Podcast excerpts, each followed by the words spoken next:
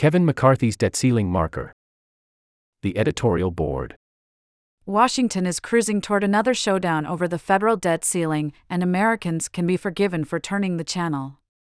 But House Speaker Kevin McCarthy laid out the House Republican offer on Monday, and it might even succeed if the GOP can stay united.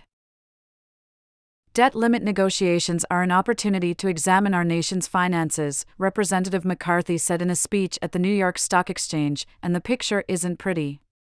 U.S. debt held by the public is more than $25 trillion.